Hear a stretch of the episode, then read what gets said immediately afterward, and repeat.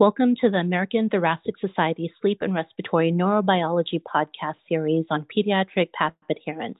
This is the fifth podcast in the series. Today we will discuss handling loss to follow up and when to stop psychology involvement and seek alternatives to PAP therapy.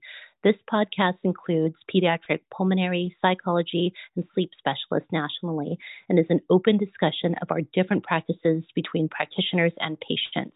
Our panel includes, in no particular order, Dr. Kelly Lee Harford, pediatric psychologist, and Dr. Roberta Leu, pediatric sleep physician at the Emory and Children's Pediatric Institute in Atlanta, Georgia, Dr. Wendy Ward, pediatric psychologist, and Dr. Supriya Jambhekar, pediatric pulmonologist at Arkansas Children's in Little Rock, Arkansas, Dr. Allison Clark, pediatric psychologist, and Dr. Stephen Sheldon, pediatric sleep physician at and and Robert H. Lurie Children's Hospital of Chicago and the Northwestern University Feinberg School of Medicine, Dr. Daniel Lewin, pediatric psychologist and sleep specialist at the Sleep Health and Wellness Center in Santa Barbara, California, Miriam Weiss, pediatric nurse practitioner at Children's National in Washington, D.C., Drs. Marnie Nagel and Amy Morse, pediatric sleep psychologists at CHOC Children's Hospital and I am Dr. Shauna Chin, pediatric pulmonologist and sleep physician at CHOC Children's. I am part of the ATS SRN committee. For everyone's titles, please listen to the introduction in our first podcast. This is a discussion on how different practices nationally tackle loss of follow up and when to stop psychology involvement and seek alternatives to PAP therapy. For our practice at CHOC Children's, we will continue to reach out to families for no shows. However, with three consecutive no shows and difficulty contacting the patient and family, our providers can have staff message the referring physician. Further follow up is not automatically scheduled, and the referring provider is able to refer again. However, we are faced with options like Inspire Now, where providers essentially have to make the decision to no longer continue PAP therapy or hold PAP care. Often we will seek alternatives while concurrently working on PAP therapy with families themselves, deciding when to seek Inspire if they meet FDA approval criteria. Is there a cutoff your providers have been utilizing or specific criteria your providers have been utilizing in your programs? I think, you know, having worn the hat of a program officer at NIH many years ago um, and seeing so many grants coming through and reading many publications on this topic, I think as a field, we can really go a long way toward really talking about our treatments as highly efficacious and not as a difficult intervention because as with any intervention adherence is also always a major issue so I think if we just shift the focus in how we talk about CPAP as highly efficacious and tolerable, and um, um, and that you know clearly we all know that there needs to be some problem solved with specific patients, but but careful and thoughtful diagnosis and a shift in, in our verbiage, I think across the field can go a long way. I, I think also it depends upon the severity of the patient's sleep disordered breathing. Um, I, I don't think psychology should ever be stopped in in any of these patients. So psychology intervention should be, be continued throughout because what we're dealing with almost always is a multidisciplinary problem. And so having a behavioral sleep medicine specialist, a psychologist involved with the patient all along with the continuing relationship is is always a good thing. I also think in, in our center, at least this differs between um, uh, our practitioners, but I have always included our dental colleagues, dental sleep medicine specialists, in early with some of the milder and and, and milder and moderate patients rather than the very severe patients because you can do multiple therapeutic interventions at the same time. Uh, we've done maxillary expansion and orthotropic uh, procedures with non-invasive maxillary advancement by by the pediatric sleep medicine dental specialist while we're doing CPAP at the same time, and uh, uh, it worked really really well. So I think that that we should think of it always as a an interdisciplinary problem and shouldn't think about when we should be discontinuing um, a certain professional's in, uh, involvement, I think it needs to be continued as an interdisciplinary problem until the patient, our, our patients graduate to the adult center and we're doing transitional care. And that involves an interdisciplinary approach as well. So, so um, um, I don't I don't think that, that there's a time. It, it's patient specific, it's age specific, and I think um, multidisciplinary involvement needs to be continuous all along. I, I so appreciate this discussion. Um, both comments made, I agree wholeheartedly with um, so far in this particular podcast.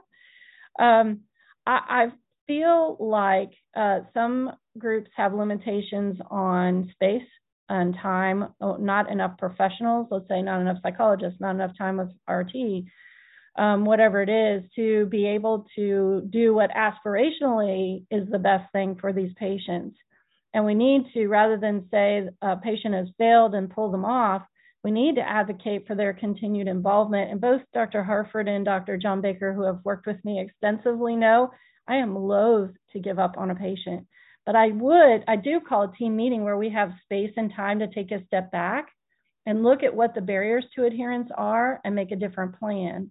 And so I would encourage those um, on the call or listening to, to think about doing that um, and really look at that barriers to adherence piece in detail and come up with a different plan, implement that plan. If that still doesn't work, come back with a team meeting. In some cases, take multiple team meetings to get there but but um, stopping after X number of visits, I do not think is the way to go.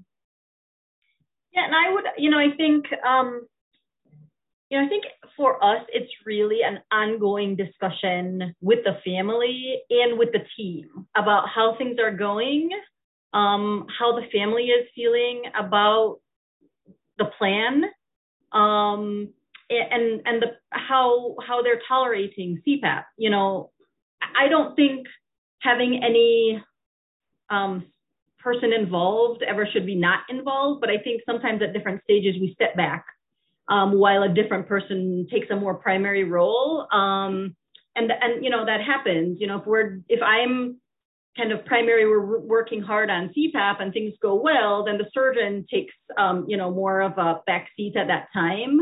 Um, you know if things are really um, not going as well as we had hoped. The family is getting frustrated. Um, this child's sleep apnea is really severe. There might be another discussion with the surgeon. Um, and we have kind of an interdisciplinary team that's me and Dr. Leu and an ENT um, that we see a lot of these families in. And so these are kind of ongoing discussions that we have with all of us, um, depending on how things are going. And I think what um, uh, what Danny said about uh, your approach to CPAP when you first um, diagnose them and if you recommend CPAP. I think um, that's part of the uh, uh, intake when you see the patient. We always, some families want to know, why don't you just prescribe it and just send it to my home? Why do I need to come see you in sleep clinic if some other doctor told me I needed CPAP? So we always talk about you know why we're prescribing it who we prescribe it to you know why how it's an effective treatment expectations close follow-up so i think that always helps with setting um, you know the, the, the plan so that people know what to expect but um I, and i agree i don't think there is like a certain you know a certain time frame that we would you know I, I I don't think I usually say they our patients failed CPAP. Um, I think that's something I hear thrown around a lot, but I think um, we we will see if a patient is struggling with um, compliance, which is very often due to social um, issues. Um, we will certainly have them um, seen in our multidisciplinary clinic with, um, you know, dental, sleep medicine, ENT, and um, that will sometimes be when we'll utilize a DISE. Um, ENT will offer to do a DISE and see, okay, let's see if there's any surgical interventions. And we all, you know, continue to work with CPAP, see um, what surgical interventions. And also, lastly, we will kind of see when we last did a sleep study, a baseline, and sometimes, you know, doing a repeat baseline will kind of help families understand where we're at. So you can see, even if they think the snoring improved, really their sleep study may show continued or worsened severe sleep apnea, and sometimes that can be a motivating factor. That's why that's. I agree with Miriam, and I agree with Danny. I that's why we tend to do uh, repeat studies, um, split nights, um, every, yearly or every two years on these on these patients, so that we can uh, show the parents the continued need, uh, the efficacy of of the procedure, and depending upon the age of the patient, there often may need may uh, be a need to readjust the pressures and retitrating them is is always appropriate. Um, I think also it's important to look at at uh, way practice guidelines are created and including the parent in the decision and including the family in the decision is is always part of that guideline process because they need to they need to participate in the decision making as well. And as as long as our job i guess is to provide informed consent to the patient but real informed consent so that they know risks benefits and and and outcomes and they can make a decision because we're not going to be making the decision unless the patient is obviously so severe that that uh, they're at the risk of, uh, of requiring tracheostomy.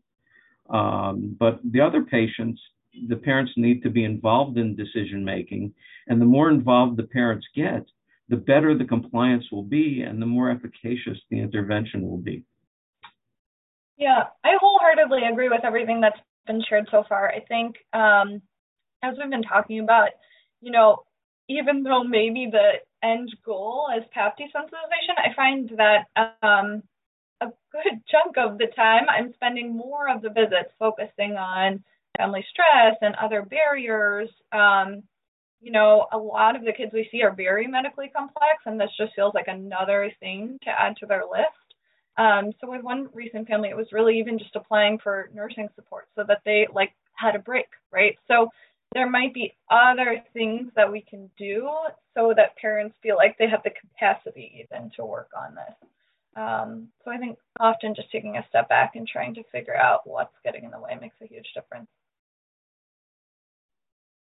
Yes, and to, to piggyback off of Dr. Clark, I think as the behavioral sleep specialist, um, you know, meeting families where they're at, understanding it, what incorporating PAP treatment into their daily lives would look like, um, what would help make it easier, what is getting in the way.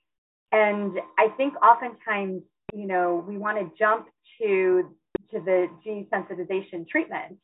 And um, and if we don't spend enough time understanding what the barriers are, you know, I can get them to be compliant in clinic for the 30 to you know 45 minutes that they're in the room with me.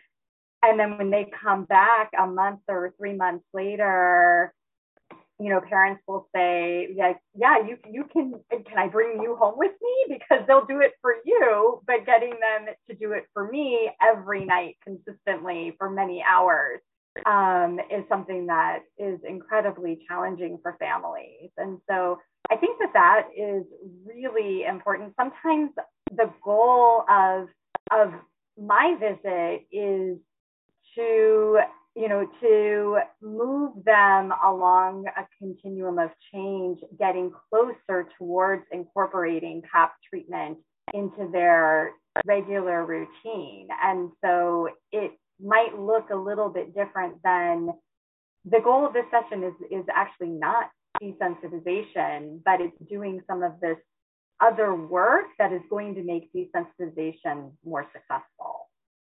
Has any other institution started referring their patients for obstructive sleep apnea towards Inspire, or have they just continued on PAP therapy until transition of care to adulthood? So we are one of the multi-center um, trial locations for the Down syndrome study. So the ENT, Dr. Nikhila Raol, who's in the refractory OSA clinic with us, she does those implants. Um, so now, if they are 18 and older, we will consider implanting them.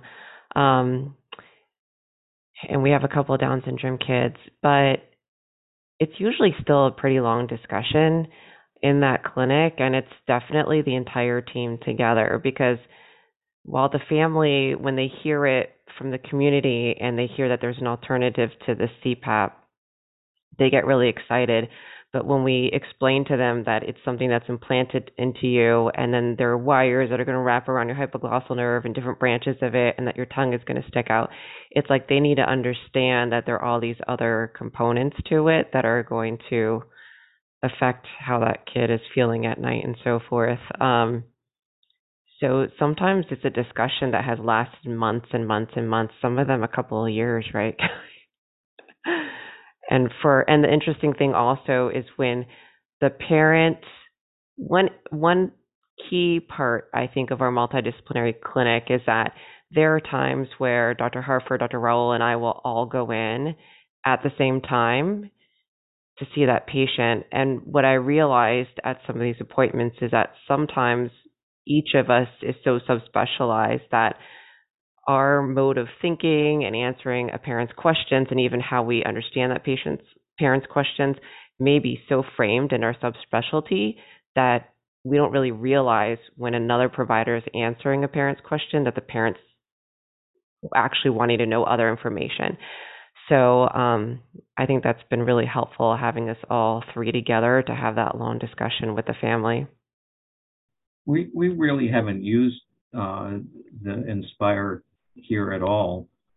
Um, the the biggest uh, the biggest focus has been on creating an approach uh, an appropriate transitional team to our adult colleagues that are across the street.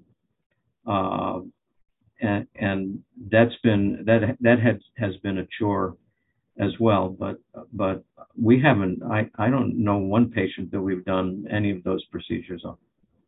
And since you mentioned dental involvement in mandibular advancement devices, have your dentists done a cutoff for age categories where they're able to place the device? Some of our dentists, and not everybody provides the same type of cutoff, but some don't want to provide a mandibular advancement device until the child's 18. Um, have your dentist run into the same age cutoff? Some are willing to provide it sooner. So, our dentist do, does um, a little different procedure. It's not a mandibular advancement device. It's actually a maxillary and mandibular advancement device. So that it, it's an orthotropic procedure that was that's called Biobloc orthotropics that was created well back in the 40s by John Mew in, in the UK, uh, and it it is it pulls things forward, pulls the midface forward non-invasively. Um, and and our dentist, uh, um, he'll start very very early. He'll start. He'll he'll put appliances in as long as they have teeth. He'll, in fact, he's done some work with with edentulous patients um, to protect their palate so that their palate doesn't become elongated, and he'll put a um, an edentulous appliance up that fits on the over the palate. Um, and the, orth- the Biobloc orthotropic procedure it takes time. That's the the biggest issue that we have not been able to get get get through.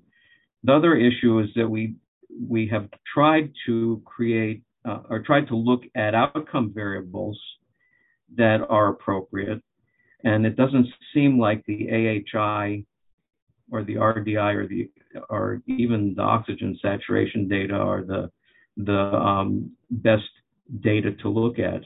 Um, uh, our dentist Kevin Boyd has looked at um, various uh, angles and and bony landmark changes and clearly, radiographically, the upper airway can be easily enlarged.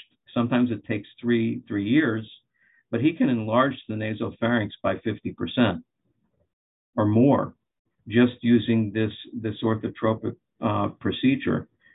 The question that we have had, and I've always talked with him about it, is so what? If you can enlarge the airway, is it really changing the physiology of the airway? Or over a three year period of time, has it resolved on its own? We don't know that. And the outcome variables we haven't been able to identify yet, other than clearly being able to enlarge the size of the nasopharynx, uh, like doing a non-invasive Lefort procedure. But he'll he'll do very very young children. He'll start at three and four years of age. Um, there is a, uh, a dentist in Los Angeles who will even do adults and who have had uh, um, orthodontic procedures where teeth had been removed when they were children, and it resulted in very significant crowding. And he'll open up the space and put implants in to put the teeth back, and it results in enlargement of the of the upper airway. Whether physiologically it makes a difference, we don't we don't know yet.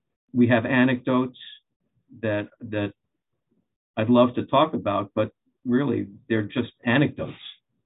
Uh, sickle cell patients who had significant apnea, and he's been able to enlarge their nasopharynx, and they haven't had a, a hospitalization in two years. So, but that's one patient. I, is that an anomaly, or would she not have had? Would she not have had hospitalizations anyway, whether there was intervention? So I, I don't know what the answer is. Clearly, he can enlarge the, the nasal airway and, and beginning, beginning in very, very young patients. I think the biggest limitation with uh, oral appliances that our um, dentist um, who specializes in sleep medicine has is insurance. Um, you know, since it's not FDA approved in children or in any children. So um, I, I, I, think you know we we have our uh, dentist in our multi- multidisciplinary clinic and who will do evaluations and suggest appliances, but um, I, I, we haven't had it, that many patients that we've been able to move forward with that um, treatment because of insurance limitations. They also won't pay for the biobloc. It has to be it has to be paid out of pocket. Dr. Weiss, I I appreciate how um, when we were talking about Inspire, how you added in that it's really important for the patients and families to understand what the implant will require and what it will look like. I've certainly worked with patients who, you know, as teenagers, 12, 13, 14, they couldn't wait to be 18 to have this other option, to be able to get rid of this tap machine and equipment um, you know, the, almost as if the day they turned 18, they were going to go in and have Inspire implanted. And, you know, I, for, for some patients, it, it, it maybe it is the right path for them and, and the answer. Um, and I think it's really important to understand with all of the treatments, um, the, the risks, the benefits, the potential alternatives, and what we would expect outcomes to look like. This is now the end of this podcast, and we would like to thank you for joining us.